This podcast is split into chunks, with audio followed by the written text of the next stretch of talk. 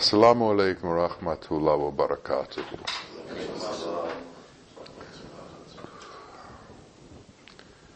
Jesus once said something to the effect that we see the speck in somebody else's eye, but we don't see the log floating in our own eye. We are so close to ourselves, yet our eyes look out. They don't look in. We see everything all around us, but we don't see ourselves. And on this quest, it is of penultimate importance that we see ourselves. If we are going to know God, first we must know ourselves. It is a maxim in Sufism that to know your Lord, you must know yourself. But to know yourself takes incredible determination because it's very difficult to know the self. And the reasons for that are numerous and they're different for everybody. There's a challenge in knowing the self. And the challenge is that we must be able to see our faults as well as our positive attributes. And the majority of mankind has great difficulty in looking at their own faults. It's very easy to see other people's faults. It's very difficult to see our own faults.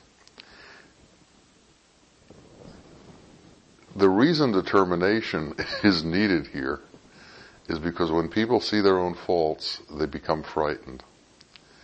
And that fright stops them from digging deeper.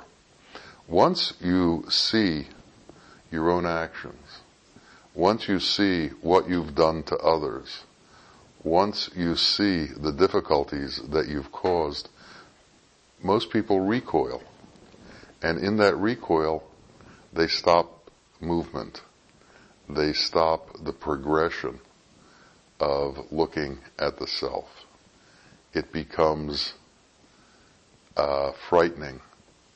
So it's much easier to stop that process and just go on with life and not give that thought. In most of the religions, it is a uh, understood that you should do unto others as you would have them do unto you. That you should have an understanding of your actions towards other people and in that understanding, it comes from how you would expect to be treated. Uh, the problem that most men face is they want to be treated with respect, but they have trouble treating other people with respect. And unless you can treat other people with respect, you're not going to get any. And we have to begin to understand how that works. So we have to be courageous in this search for the self. We have to be brave. This is not a path for cowards. Satan is in our midst and he is constantly trying to overwhelm us into the thought that all of our inadequacies are appropriate, that all our inappropriate actions are correct. Ibn Arabi said that Satan, when someone has arrogance makes them think that all of their arrogant actions have somehow become appropriate. And he gives them the reasons. This is part of what he whispers. Satan is the great rationalizer. He will whisper in your ear and explain why whatever you did had merit and why it's right. And unless you can catch that, and unless you can begin to become self-critical, you can't move forward. Self-criticism is an incredibly important part of self-knowledge.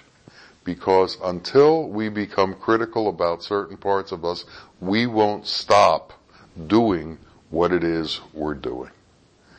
Uh, so we have to begin with an understanding that we have difficulty, that each of us has difficulty. And the question that we have to ask ourselves is how do we find this and how do we stop it? How do we wrestle it? Uh, you may remember that Jacob, when uh, he climbed the ladder to heaven, met an angel, and they wrestled. What did they wrestle about? What was the need for this wrestling? And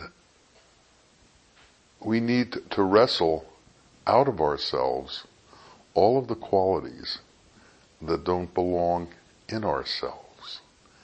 And we have to be able to watch ourselves and watch our qualities as they come and as they go and be able to assess them. Um, we have to have self-control to an enormous degree. When um, we watch a man who has elevated himself, what are some of the things that we see? Well, we see a demeanor that is constant, a demeanor that is at ease at all times. We don't see overreaction. We don't see underreaction. We see a steadiness. We have to develop that kind of steadiness. We have to be centered and the same. And we have to develop an equilibrium. We can't be moved too much to the left and too much to the right. We can't become overly happy and we can't become overly sad. Joy and sorrow are not part of our existence. They are part of illusion.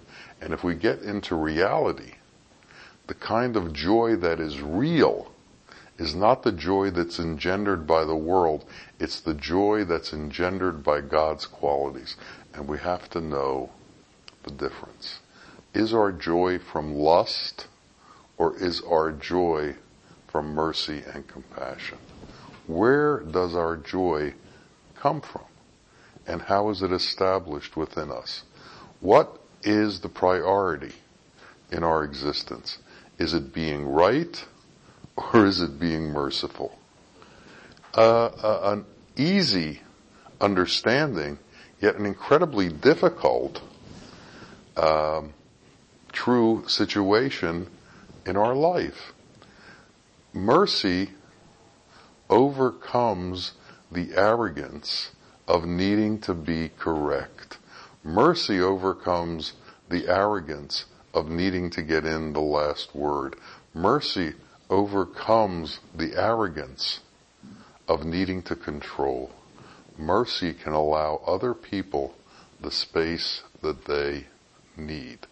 And when we begin to understand that, then we can begin to change who we are from arrogant and powerful to merciful and humble.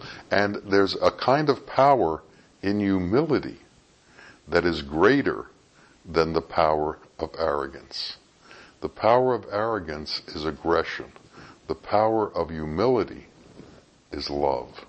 And love can overcome everything in a way that aggression can't even begin to understand.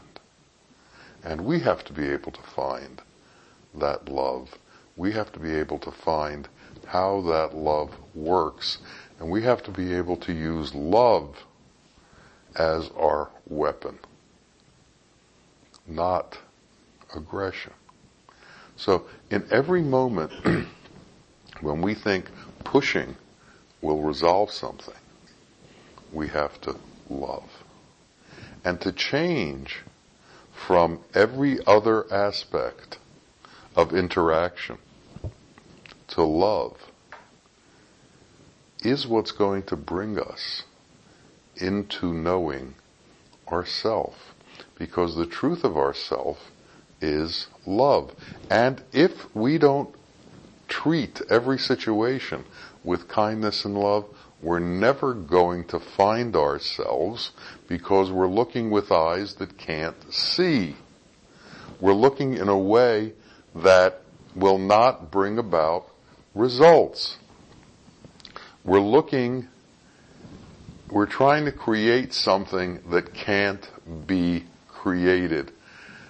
It's like trying to define architecture by dancing or something absurd. Yet we don't see the absurd nature of it. People don't understand that aggression will never bring about the results that you think it'll bring about. Um, and you have to suffer the, the consequences of love and be able to suffer them without complaint. Gandhi explained to the world that aggression doesn't work. And he was killed for it. Yet, he sacrificed himself for that same understanding. Martin Luther King is really the only recent um, man of worldly repute and worldly consequences who took on Gandhi's mantle of non-aggression.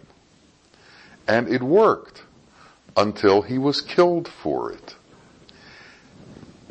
We have to be able to understand that to love in this world is going to require some sort of self-sacrifice.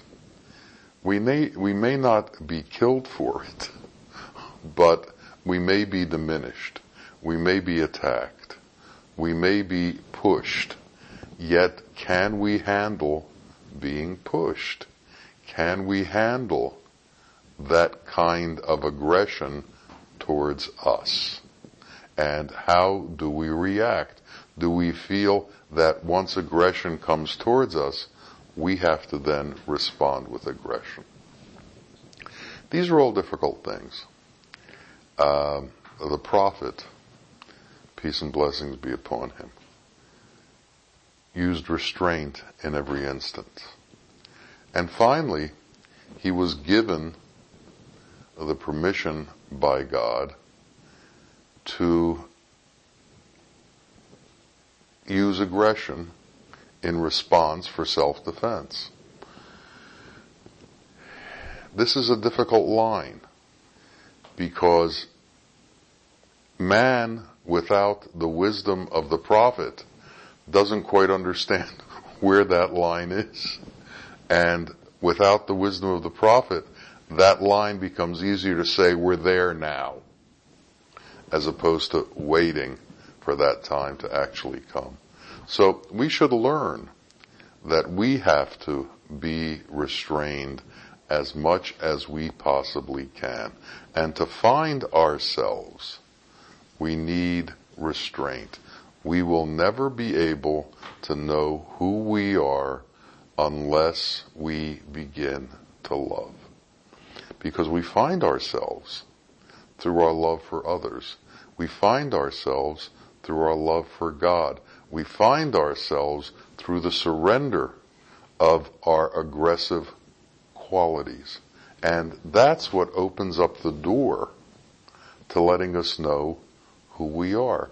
And unless we can do that, we will constantly be lost in our own assumptions and arrogance of thinking about ourselves and trying to protect ourselves. Protecting ourselves is an attempt to do what God does for us. God protects us. And unless we allow God to protect us, we are missing the point of reality. Allah is all there is. Allah is all encompassing. Allah is the great benefactor. Allah is the one who gives, protects, sustains. And if we think we need to protect ourselves, we are placing ourselves in the midst of what Allah does for us. And we will find that He does a much better job of it than we do or we can do. And unless we allow Him to do it, we interfere and then the true protection doesn't come. These concepts are hard to grasp, especially in the moment, because the world doesn't speak about them and doesn't talk about them. But the truly great ones didn't try to protect themselves. They always asked for God's protection. And God came to them and protected them. Or let things go the way they were going. Uh, Job is one of the great examples of this.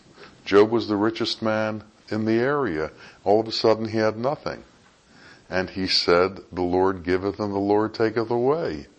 He didn't complain and he didn't try to curse God. He asked for God's protection. And that's the most that we can do is ask for God's protection. We need to realize how fragile and how small we are. And we also need to realize how fragile and how sensitive everyone else is. So as we need to be held and caressed and give and given love to, we need to do the same to others. I remember my teacher, Bawa once saying that some of his children were so scarred and so beaten that all he could do was just hold them against his breast. And that was the extent of what could be done for them. And they needed a long time of just being held to bring them back into normality. So we all know our own pain, but we have to give up our own pain. We need to give up our own pain and feel the pain of others. But we have to give up our own pain. If we truly feel pain, then we are denying Allah. Because Allah gives everything and we are no longer in need. So when we find ourselves outside of need, we become closer to who we truly are. But as long as we are in pain and we need and we have self-pity, we are not close to knowing who we truly are. I mean, at the root of all of this is we are supposed to be godlike. And God doesn't have any of those qualities. So how can we have those qualities? We have to give up all the things that aren't God. And all of those things where we're constantly thinking about ourselves are not of God. So, we have to become not self-reliant, but God-reliant. We have to stop being self-righteous and understand God's righteousness. And more important, we have to understand that there's no righteousness in the self. The only righteousness in the self comes when the self disappears and God comes in. That's when we truly are. And every other time, we are not truly in existence. We are living in illusion. This is a hard thing to do, but it's what we have to do. And if we're truly going to find out who we are and truly going to get to know ourselves, we have to give all of these things up. May it come to pass that we actually do. May it come to pass that our courage is such that we can bear the slings and arrows of illusion and all of the things that are thrown at us. May it come to bear that we're strong enough to bear up to the difficulties of existence. We have to become mature. We have to become like the holy men who took these things on as a gift from Allah to be able to show their belief in His redemptive qualities and in His ability to heal us and to make us move forward. May it be so for each of us. Amin, amin. Ya Rabbil Alameen. Assalamu alaikum wa rahmatullahi wa barakatuh.